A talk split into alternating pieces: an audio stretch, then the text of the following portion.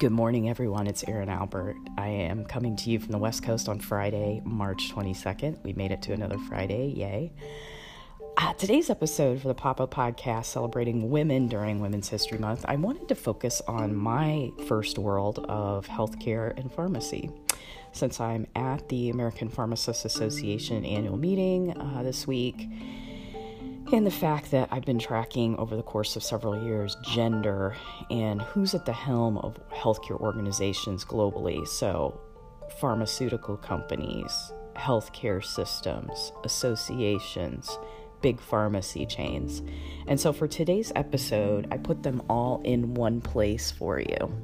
So if you go out to tinyurl.com slash gender health and the number one, there is a list there, a Google Doc of all of the types of organizations that I've tracked in healthcare and life sciences over the past several years, and gender, and looking at their CEOs or their executive directors. And if you'll just even glance at the sheets that I've put out there and the documents, you'll see very quickly that uh, women have a lot of work to do when it comes to achieving gender parity at the very tops of healthcare organizations.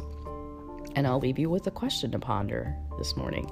If we had more women at the helms of healthcare organizations, how would healthcare system in the US be different? And as well as pharmacy. Something to ponder over the weekend. Happy weekend and take care. I'll be back tomorrow. Take care.